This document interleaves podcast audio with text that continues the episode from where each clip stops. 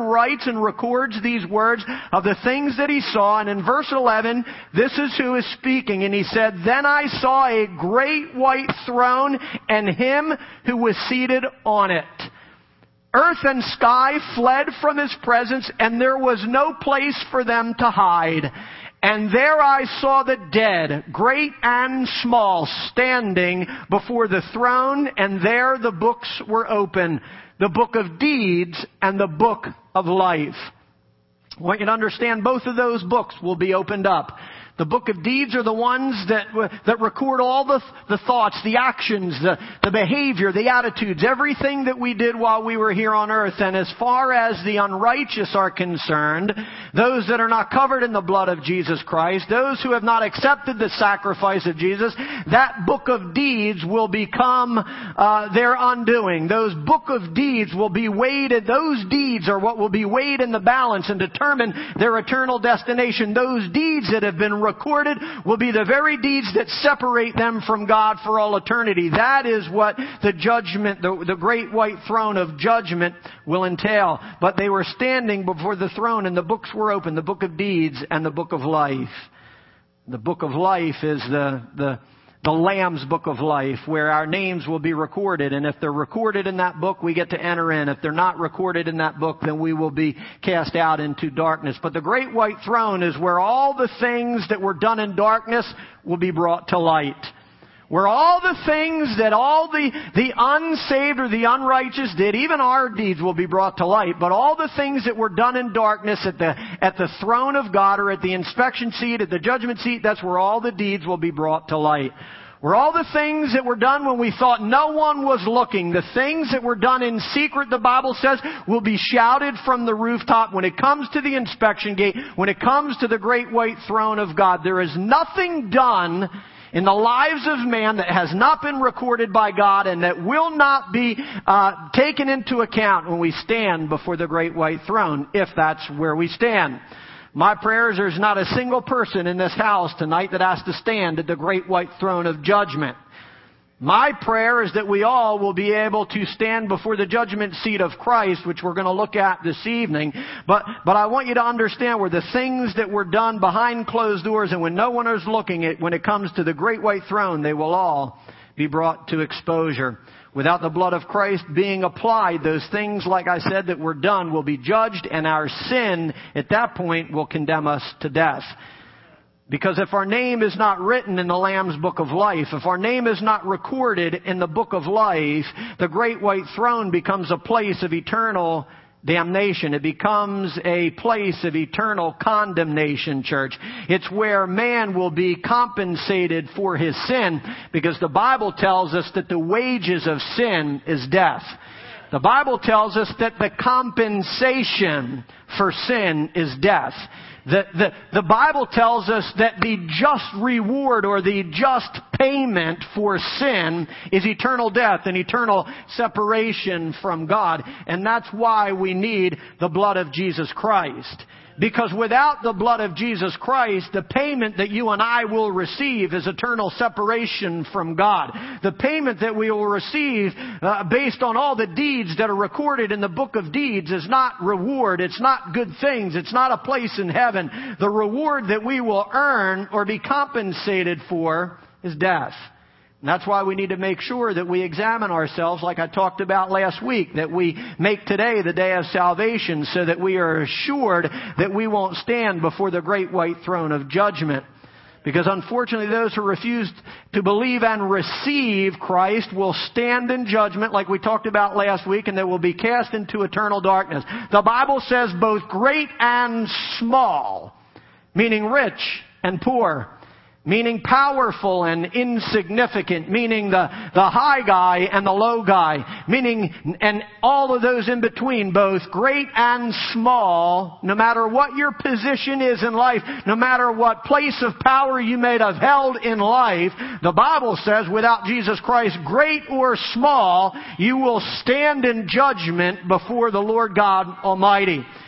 So none of us can think that any power we have or any position we have here on earth will dictate a, a, uh, will di- a, a leniency, I would say, when we stand before God. It won't. no matter what our position might be. The reality is everyone without Jesus Christ has a death sentence over their head like I spoke about last week, church. And death will be doled out at the great white throne. The unsaved, the unsanctified, the unrighteous, the uncovered uh, will appear before the thronos. They will appear before the judge of the condemned. And there they will be sentenced unto death. I'm not sure. Is that my, is that my belt pack or something that's making all of that? Are you all hearing that or is that just me out of my monitors? You're hearing that? I don't know. I'll see what I can do here. It might be my, hold on one sec. Anyway, that was where the unsaved will be sentenced to death. But tonight I want to focus on the judgment that the righteous will face. Tonight I want to focus on the judgment that the saved shall face, church. Those that are sanctified and those that are set apart for every good work. You see, there is a difference between the judgments that the two of us will face. When you and I are sanctified, when we are set apart, when we have consecrated ourselves unto Christ and made ourselves of great value to the kingdom of God, there's a different judgment. That is the judgment seat of Christ. And that's where we will earn rewards. That's where we will be weighed in the balance and we will be judged judged according to what we have done while in the body of Christ, the Bible says. Remember, I want you to remember that, that at the rapture, the church or the believer or the bride of Jesus Christ will be caught up into heaven. We've already learned that when we went to one of the previous gates. But meanwhile, here on earth, the tribulation begins. The rapture takes place. The bride of Christ, those that are saved, those that are in Christ, will be spared from the tribulation. They, it is a time of deliverance, which we've learned we will be taken up into heaven to be with the Lord. And meanwhile, here on earth, the tribulation will begin. Seven years of tribulation. Seven years without the church having an influence on this world. Seven years without the righteous having an influence on this world. Seven years without the Spirit of God dwelling among the people and moving among the people and tugging at the hearts of people. Seven years without the Spirit of God residing on the earth, influencing the earth, or having any role on the earth. Seven years of hell, the Bible refers to. It will be seven years of tribulation that will take place on the earth seven years without mercy and without grace, the Bible says, because the Spirit of the Lord will have departed at that point. It will be seven years of tribulation. But during or during the tribulation, after our arrival in heaven via the rapture, the Bible tells us that certain events will begin to take place, uh, and that the rapture the raptured individuals will be a part of those events. They will participate in some of those events. And one of the very first events that is recorded that the raptured church or the bride will participate in is, takes place at the judgment seat of Christ. That's what we're going to look at this evening. What I want you to understand that, that when we come before the judgment seat of Christ, it is not a judgment seat where guilt and innocence are decided. It is not where sin will be judged. It is not where, where our sins will be condemned unto death, church, because for those who are washed in the blood, Christ has already judged our sin. Christ has already paid the price. For those that are washed in the blood of the Lamb, for those that have accepted Jesus Christ, for those who have confessed spiritual bankruptcy, bankruptcy in their own life, for those that have yielded to the government of God and surrendered to uh, Jesus Christ as Lord, for those individuals, Christ has already served the death sentence that was once ours. Christ has served it, therefore we don't have to. That's why when we stand before the judgment seat of Christ, it will not be a judgment based on sin because Jesus Christ already paid that price. Jesus Christ already suffered the punishment judgment, Jesus Christ took our sentence upon Him and He already paid the price. Amen. That's why we will not stand in judgment at the judgment seat of Christ and our sin won't be judged there. I want you to remember that's why when I said when it comes to being weighed in the balance, when it comes to that time at the inspection gate, when our lives are put on the scales, the only thing that will tip the scales in our favor is the blood of Jesus Christ. And it's why we must apply the blood of Jesus Christ to our lives, because without it, we will not stand at the judgment seat of Christ, we will stand at the great white throne of judgment. So the judgment seat of Christ is not where we are judged for our sins, the sins that have been covered in the blood. It's not where we are judged uh, by the things we have done prior to the blood. It's where we will be judged after the blood has been applied to our lives. If you can understand that, I don't want to get too teachy. But there comes a point in our life when you accept Jesus Christ and the blood of Jesus Christ is applied to your life. All your sins from that moment beyond, before and beyond are covered in the blood of Jesus Christ. They're washed away. Now is that to say I, I don't have to ever go and repent? I don't ever have to go before the Lord and humble myself? No. That's saying that, that prior to the blood of Jesus Christ being applied to your life, all of those sins are washed away. Your old life is washed away and you and I won't be judged by those things at the judgment seat of Christ, but we will be judged by what we do from that day on. We will be judged by what we do with the blood of Jesus Christ, what we do with the name of Jesus Christ, what we do with the word of Jesus Christ, what we do with the opportunity we have given, been given through salvation. After the blood of Jesus Christ has been applied to our lives, when we stand at the judgment seat of Christ, we will be judged by what we have done from the moment we accepted Jesus Christ into our life until the day we stand before judgment. You see, the reality is every single one of us, even the saved, will give an account for every moment of their life. Everything they have done or failed to do after the blood of Jesus Christ was applied to their life, after God's grace was granted to you and I. You see, the reality is we will face some sort of a judgment. It won't cast us into death, but it will determine our rewards. It will determine even something greater than our rewards, which we're going to look at as I, at the close of this. Something that, that has much more to do than what we will gain when we get to heaven. We're going to look at that as we go, but the judgment seat of Christ according to 2 Corinthians 5:10 is where each one of us will receive what is due us for the things that were done while in the body, the Bible says. This place of judgment has also been called the Bema because it is likened to the ancient Greek Olympic Games where competitors would stand before the Bema platform it is called and they would be judged and scored and then they would be decorated according to their performance according to their great accomplishments. And according to their great accomplishments and according to the score that they gathered, they would step up low or they would step up high. And the same exact thing is applied today. I know you all watch the Olympics and I know that you know that when the Olympics are done, you climb up higher if you get the gold. You climb a little lower if you get the silver and you climb a little lower if you get the bronze. But at, even in today's Olympic Games, every competitor, before before they, they stand before what is called the Bema and they are judged. They are scored based on their performance and how well they had done. And if they had some flaws and they had some, they would lose some points, okay? We're not, we don't lose our salvation, but we lose some points, the Bible says, and we will be uh, rewarded according to our performance. It's not by, uh, we are not saved by works. We are saved by grace, but we are rewarded by works. We are rewarded based on good deeds. We are rewarded based on our faithfulness. We are rewarded based on our sacrifice and our service to the King of Kings and Lord of Lords. Listen, if you get saved and you live your whole life for you, you got no reward. If you get saved and you plead the blood of Jesus Christ and you live for you, I think you need to do what I said last week. You better examine yourself to see if you really are saved. Because once the blood of Jesus Christ touches your life and you understand the price that He paid, something happens in the soil of your soul and you want to do something for God. If you got no desire to satisfy the King, you better examine yourself to see if you're in the way. In the real way or just in the way of, of, of blessing and in the way of reward. You know, you can be in the way of blessings you can be in the way. You can be your own obstacle to God's rewards and God's blessings in your life. We've got to examine ourselves every day to make sure that we're on the right path so that when we stand before the Bema seat of God or the Bema seat of Christ, we can be rewarded for the things that we have done for the kingdom of God.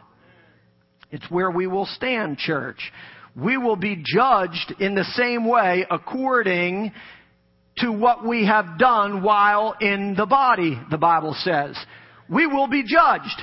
We will be weighed in the balance. We will have scorecards, just like they do today.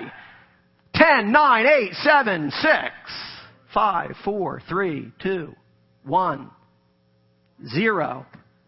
There is a parable that teaches us that some individuals that are even saved will get a zero and have to stand before the Lord with a big zero over their life. And they will be saved by the skin of their teeth, the Bible says. They will be saved merely, simply by the grace of God.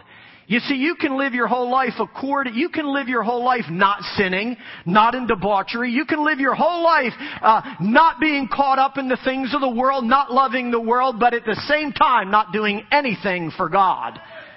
And that individual will get a zero when they stand before the Lord. And, and the great mansion and the, and the great reward and the, and the great crowns that they think will be awaiting them one day. They'll hang their head in shame because they have no reward.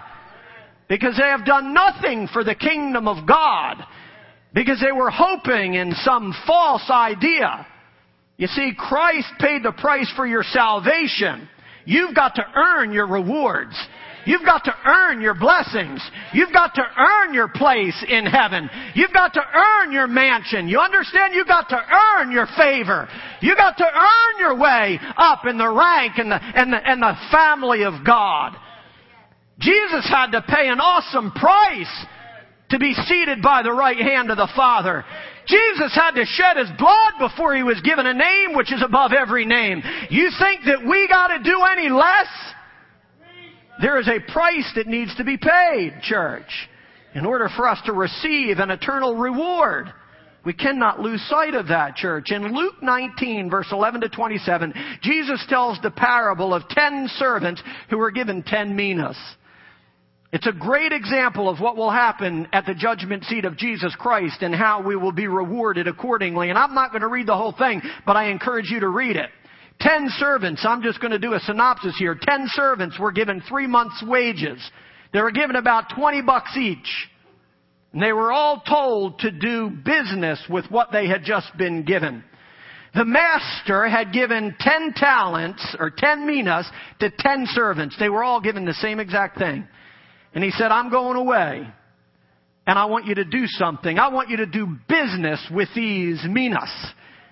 And when I come back, I want to see what you did. When I come back, you're going to be weighed in the balance. When I come back, you're going to be put on the scales. And I'm going to see what you did with what I gave you. I'm going to see what you did with what I entrusted unto you. I want to see what you built upon the foundation that I gave to you. That's what this story is all about, church. He said, do business with these. He was telling them actually to go forth and multiply what had been given to them. He was telling them to go forth and multiply that which was entrusted unto them until the day that the master returns.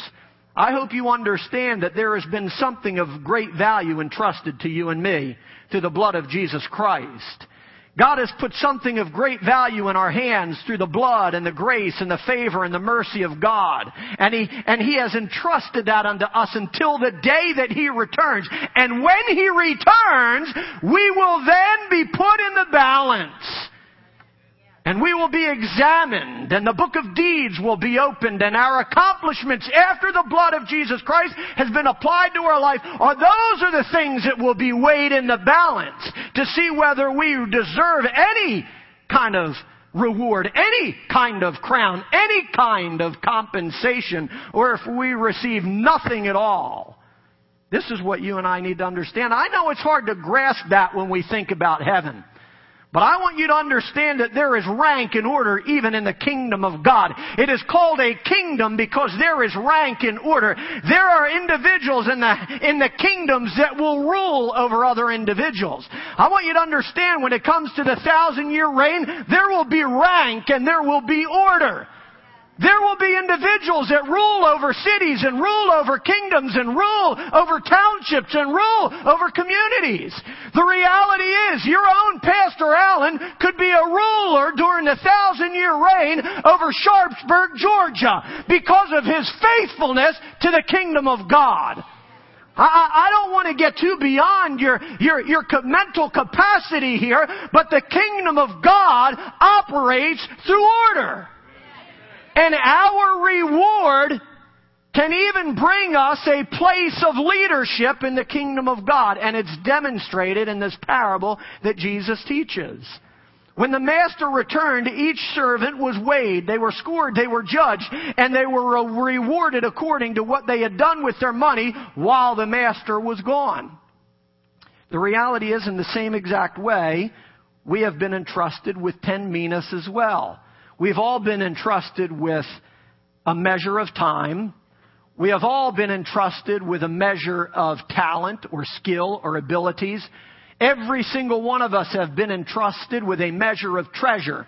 And all of what we do with those things will be put in the balance and God will weigh it out and, and determine where, what our reward shall be based on what we have done with what He has invested into our life. If you read the story, you find that the rewards were as great as one servant receiving ten cities because of how faithful he was with the little that he was given. And you will also find that someone was given nothing at all. You'll actually find the one individual who was given ten minas had those taken away. He's the individual that'll get in by the skin of his teeth. He's the one that will get in just by the, the good grace of God. I want you to understand what I'm talking about here, church. The reality is, one man turned ten minas into ten cities because when the master came back, this passage tells us that he said unto one of them, the master said to one of the servants, Well done, my good servant. He said, Well done, my good servant. You have been faithful in the little, so I will make you ruler over much. And the Bible says he was given rule over ten cities. And then it also says that the master said, he said, enter into the joy of your master. You and I need to realize that God takes great joy in rewarding His children. God takes great, but, but listen, I left a word out. God takes great joy in rewarding His faithful followers. God takes great joy in rewarding those that diligently seek Him. He takes great pleasure in rewarding those who make Him first, who, who have consecrated themselves to Him, who seek after Him with all of their heart, mind, soul, and strength. He, he takes great pleasure in rewarding His faithful and good servants. Not His lazy ones. There's nowhere in Scripture where you find God rewarding a lazy saint.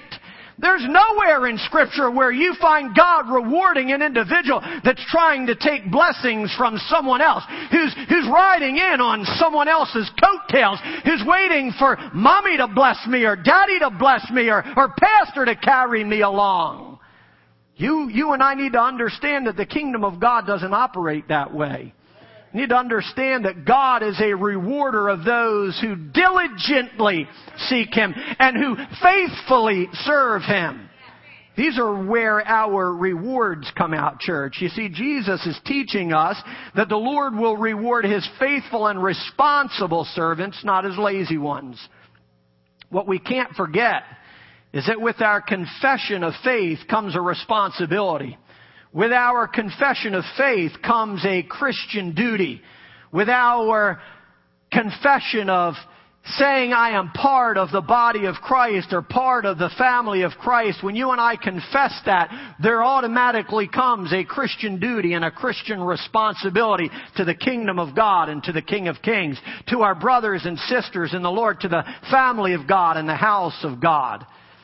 You see, if you recall the first part of our series, even before I got to one of the first gates, we talked about the number 10 because there's 10 gates that went around the city and the number 10 in scripture represents responsibility. All throughout scripture, the number 10 represents responsibility. The 10 commandments represent our responsibility to God and our responsibility to man. The 10 virgins were responsible to watch and wait and be ready. The Lord's Prayer is made up of ten sentences or ten sections and it, and it demonstrates our responsibility to be people of prayer, to communicate with the King of Kings and the Lord of Lords. And here in this passage of Scripture in Luke 19, ten servants were given a responsibility and the faithful ones were greatly rewarded. The unfaithful weren't. The faithful ones are the ones that are rewarded, and those are the individuals that will be rewarded at the judgment seat of Jesus Christ. The inspection gate should always remind us that we have a responsibility to God.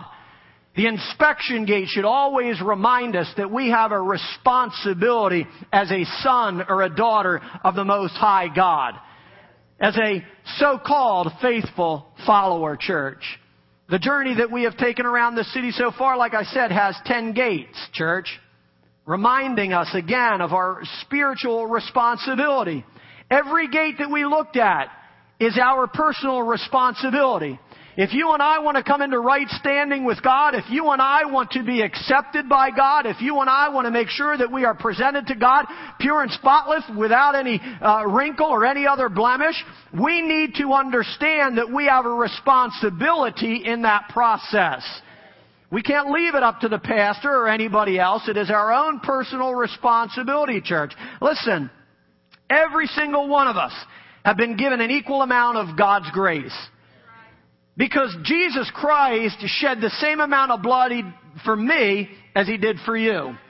He shed the same amount of blood for all those that have gone before us as he has for all those that will come after us. He shed the same amount of blood for the pastor as he does for the guy that cuts our grass. He shed the same amount of blood for your son and your daughter as he did for your mom and your dad. Jesus Christ shed the same amount of blood. Therefore, we have all been given the same exact amount of grace. We have to realize that every single one of us have been given an equal opportunity to go forth and multiply. Well, maybe your time isn't the same amount, but we have all been given an equal opportunity to go forth and multiply what God has sown into our lives, church. Rich or poor, young or old, married or single, black or white, young or old, mom or dad, husband or wife, male or female, every single one of us have been granted the same amount of grace. Therefore, we have the same responsibilities to the kingdom of God.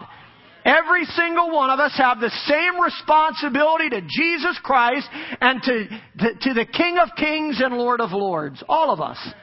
Because Jesus died for all of us, we all have the same exact responsibility, church. We all have the same responsibility to build our lives upon the rock of Jesus Christ. To build it on the rock and not sinking sand. That's the responsibility that we have. Listen, I've, I've preached it once. I've preached it a thousand times. And that's that every single one of us have been called into the ministry of Jesus Christ. Every single one of us have been called into service for the King. Every single one of us have been called to be a mouthpiece for God. Every single one of us have been called to be salt and called to be light. Every single one of us have the same exact spirit available to us to go out and to affect the world. Every single one of us have been called to go out into the highways and the byways and to compel them to come in. Every single one of us have been called to live above reproach. Every single one of us have been called to love not the world or to be like the world, but to be transformed by the renewing of our mind so that we might prove the goodwill of God in our lives. We all have the same responsibility, church, and we cannot forget that when it comes to the inspection gate. The truth is, Jesus was speaking to each and every one of us when he was taken up into heaven, and he said, Go therefore into all the earth and do what? Preach the gospel. He said it to all of us.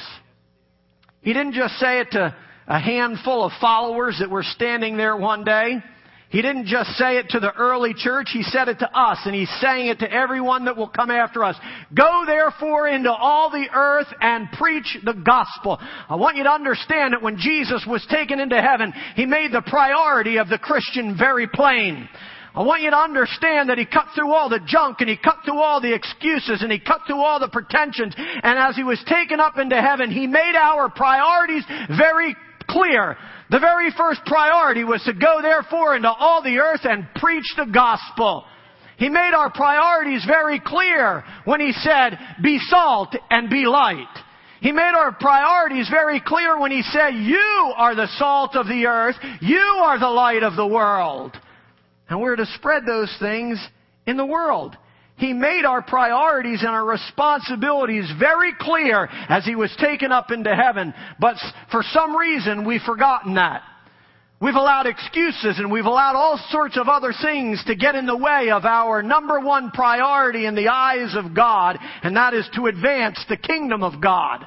It is to promote the Word of God, the sacrifice and the blood of Jesus Christ, to spread the good news of the gospel. Understand, Jesus didn't say, go therefore into the earth and fall in love with it.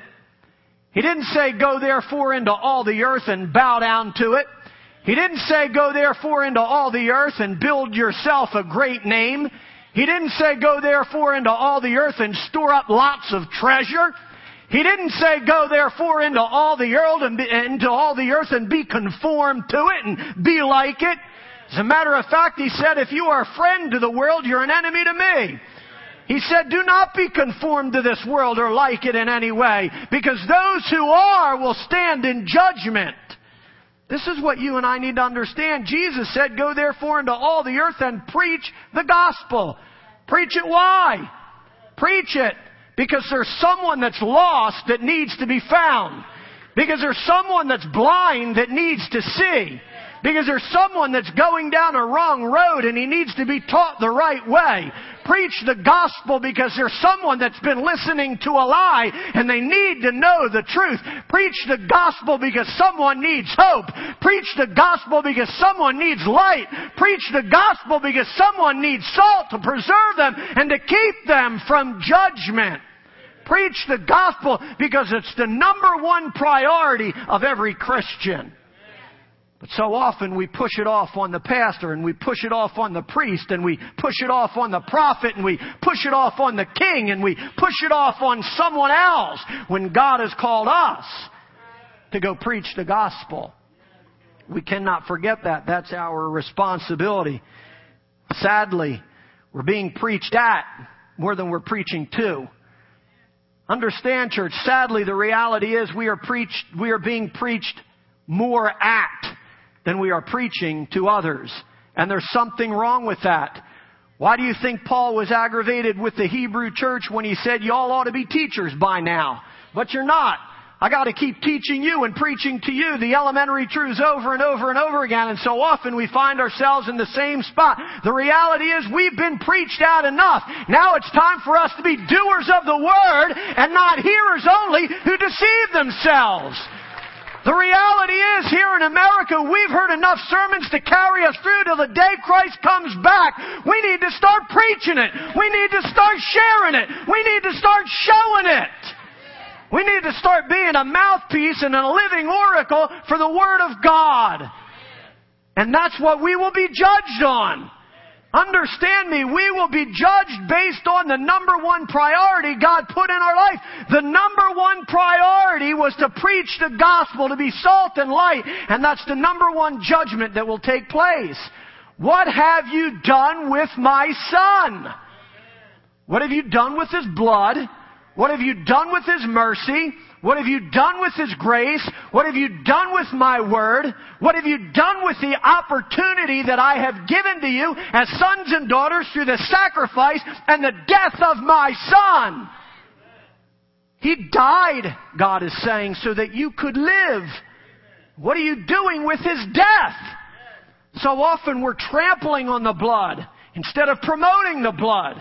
So often we're trampling on the blood instead of pleading the blood and, and sharing the blood. So often we're taking that grace for granted instead of building upon it, carrying it forward. This is what the inspection gate is about, church.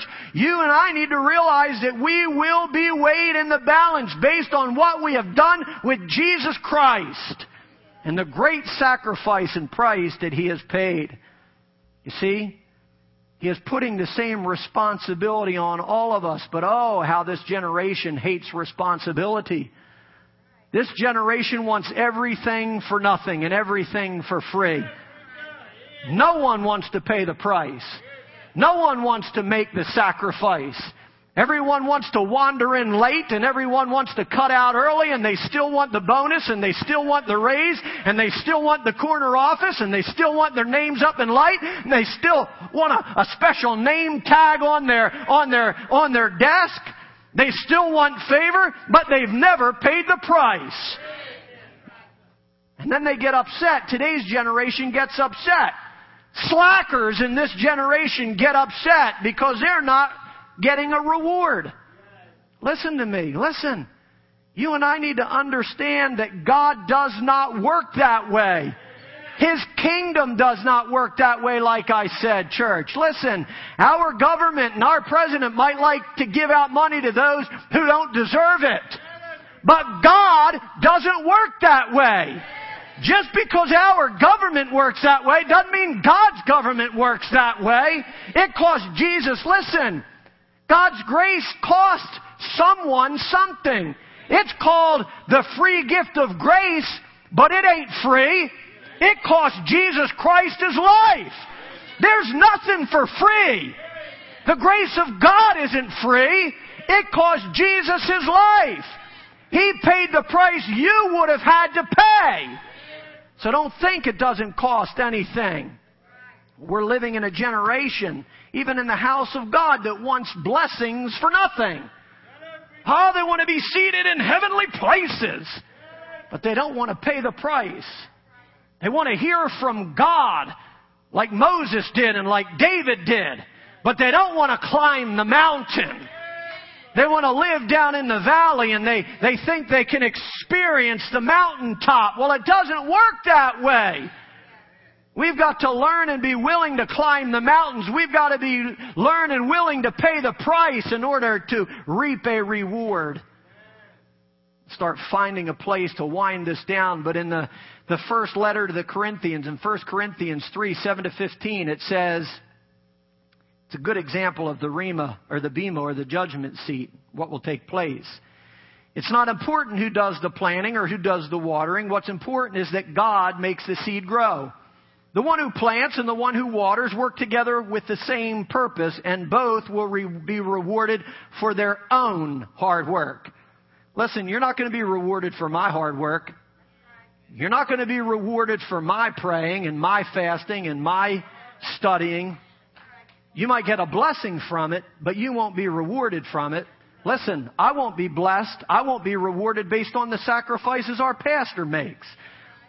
No one will be rewarded by, for anyone else's service except the service that Jesus Christ provided on our behalf.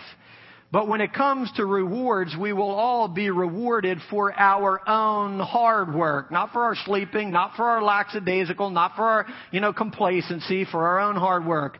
For we are both God's workers and you are God's field. You are God's building. Because of God's grace to me, I have laid the foundation like an expert builder. Now others are building upon it. But whoever is building on this foundation must be very careful, for no one can lay any other foundation than the one that has already been laid, and that is Jesus Christ. Listen, anyone who builds on that foundation may use a variety of materials, and we're using them today. Gold, silver, jewels, and wood, hay, and straw, or some say stubble.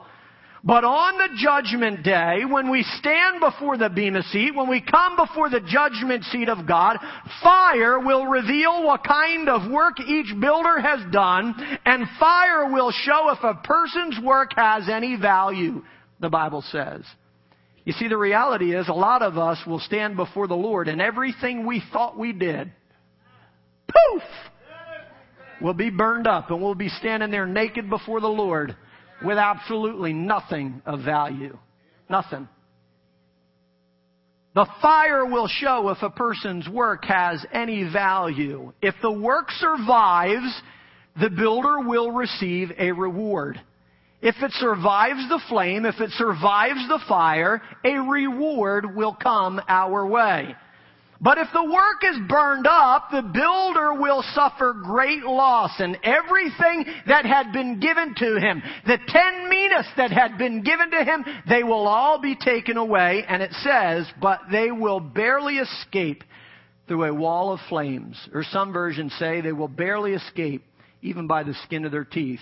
I didn't know teeth had skin, but it's got to be pretty thin if it does. Listen, I don't want to be the one that ugh, gets into heaven by the skin of my teeth. I, I don't want it to come down to that much question as to whether I'm going to stand before the Lord for all eternity or I'm going to be put out into the darkness. So, uh, listen, I got to examine myself every day to make sure that I get into heaven by more than the skin of my teeth, church. And I hope your prayer is the same. You see, the reality is our lives at the Bema seat will be tested by fire. We will all go through the flame, every single one of us. We will be tested according to what we have built. Listen, on the grace of God, on the mercy of God, We will be tested based on what we have built upon the blood of Jesus Christ and the price that He paid for you and me. In verse 12 of this, this passage that we had looked at, the things of value that we have done for the Lord represent the gold and the silver and the jewels and the bronze and all the precious metals. All the things that we have done for the kingdom of God. All the love that we have demonstrated. All the fruits of the Spirit that have been operating in our lives. All the, the lives that we have touched through the power and the grace of God. All the service we have rendered to the King and to His kingdom. All the work that we have done for the Lord. Those things represent gold and silver and jewels. All the things that we have done for the one that we love, for the one that paid the price for our lives. All of those things are the things that will survive the fire. A lot of people believe that all of the things that we do for the kingdom of God are the very things that will build our mansion in heaven. May not be theological, but it makes sense and it's easy for you to understand. The reality is every time you do a great work for God, you are providing him some precious material to build your mansion, to build your kingdom, to build your inheritance. If you want more than a shack, get busy. If you want to drive around in more than a jalopy, start doing something good for God. If you don't want to have a whole bunch of people ruling over you in heaven and during the thousand year reign, and that's even hard to comprehend because listen, in the kingdom of God there is no jealousy, there is no ego, there is no pride. Nothing is done selfishly motivated. That's why it's even hard to grasp some of this. But the reality is, if you want to have an inheritance, you've got to start doing something for the kingdom of God. Or you're going to stand there with nothing a reward that won't be yours. Look, and I'm, I'm, I'm starting to, to find a place to bring this to a close, but we, what we need to understand are those that have done great things for God. Those are the things that will endure. Those are the things that will make it through the fire and through the flame. Uh, those who have built their lives properly upon the blood of Jesus Christ. You see, the sad truth is, there, there was a great time in my life where I, thought I was a Christian, but I was building junk on the blood of Jesus Christ. I was building an awful building upon the, the sacrifice that Jesus Christ had made on behalf of me. I wasn't building a right building. I was using the wrong stuff. There was no gold, there was no silver, there was no jewels, there was no bronze or precious metals at some point in my life. There wasn't a lot being stored up up in heaven. But somewhere in my life I learned the lesson that, that I better start storing up some treasures in heaven. So that when I get there, I'll have a reward, not for me, but for something even more important. However, those who have built their lives with wood, hay, and straw, they'll be sorely disappointed. Because like I said, when they stand before the Lord, all that they have will, uh, all that they have and all that they have built for themselves will be burned up. Like I said, they'll be standing before the Lord empty handed with nothing of value to offer the king. For the individual that, that lives for themselves, even as a Christian, for the individual that makes all sorts of excuses and, and, and allows fear or frustrations or all sorts of other things to get in the way of their work for God, that keeps them from answering the call of Jesus Christ upon their lives, those individuals will have failed to have fulfilled Deuteronomy 16, 16 that says that we should never come before the king empty handed. But the reality is there will be some individuals, even in the house of God, that when they're put on that scale, The fire of God consumes everything that can be consumed. They'll be standing there empty handed. And those are the individuals that talks about will be ashamed. Their head will go down because they've got nothing of value to offer the one that paid an awesome price for their life. I don't know about you, church, but I want to be able to offer my king the absolute best that I can offer him. I don't want to stand before the one who holds eternity in his hands and not be able to offer him something, especially because he gave me his only begotten son. Because he shed his blood so that I might have life. So he died so that I might live. That's worth something, church. And my whole life should be motivated because of the love that he demonstrated towards me. My motivation shouldn't be so that I have a mansion in heaven. My motivation shouldn't be so I can heap up piles of gold and roll around in it when I get to glory. My motivation should be because I love Jesus Christ. Because He paid an awesome price. You see, the reality is, church, what we have to realize is that the only thing that we will be able to offer to the Lord are the rewards that we get. Uh, it may be hard for you to, to understand, but the Bible talks all about you and I receiving crowns. The Bible actually says that the, it says in 1 Corinthians 9.24, it says, run in such a way as to get the prize.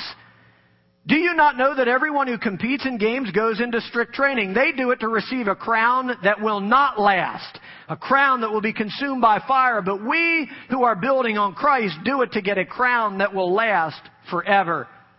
But here's what I want you to understand as I close, because this is more important than anything else that we've learned.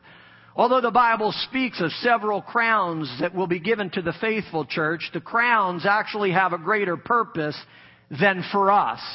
These crowns have a greater purpose other than for us to just wear them and show them off and boast and brag about them because like I said, there won't be any of that in heaven. So what is the real reason for our crowns? What is the real reason for the rewards that we get? The Bible makes it clear that those crowns that we will receive will one be laid down at the feet of the one who died for us. We all will lay down our crowns. Well, where are you going to get your crown to lay down before the king? Where are you going to get the crown? Unless you serve the king, you won't have a crown to give to the king. You see, the reality is everything that we do should be motivated by love. Everything that we do should point towards that day and the desire that when I stand before the one that offered me his son, I can lay down a crown at his feet. That I can lay something of value before the one who paid the greatest price that could ever be paid. It's not so I can roll around in money when I get to glory. It's so that I have something of great value to present to the Lord. Listen, listen. The individual that, the individual that has nothing to offer his entire Christian life had a very weak love for the Lord. Our reward will be based on the love that we have for God. And the depth of our love that we have for God will determine how many crowns we'll be able to lay at His feet. And this is what we need to understand. We shouldn't go through life. I, I know, listen, I'm not saying, yeah, we should look forward to these great things in heaven. I know we sing about, I've got a mansion and I've got this and I've got that, but listen, it's not about you and it's not about me. You're not the one that's going to be magnified when you get up into glory. I'm not the one that people are going to bow down to. I'm not the one they're going to surround and, and, and hear the words, Holy, holy, holy is the Lord God Almighty. You're not going to hear holy, holy, holy is Pastor Jeff. You're going to hear, Holy, holy, holy is the Lord God Almighty, the one who was and is and is yet to come. The whole earth is filled with His glory. Amen. Listen, that's what should motivate us, church. That's what this whole journey of spiritual restoration has been about. We started at the sheep gate. I'm closing. We started at the sheep gate. We come all the way back around to the sheep gate. Because even while they were building the inspection gate, it talks about the sheep gate. It starts with Jesus Christ and it ends with Jesus Christ. Why? Because He's the Alpha and the Omega. He's the first and the last. He's the beginning and the end. He's the same yesterday, today, and forever. And it's not about you, and it's not about me. It's not about all the great things we accomplished while we were here on earth for ourselves. It's what we did for God that matters. That's the only thing that will be weighed in the balance. What did you do with my son, Jesus Christ? So that's what we're going to close with. If you're here tonight and you say, God, you know, we've gone through 10 gates.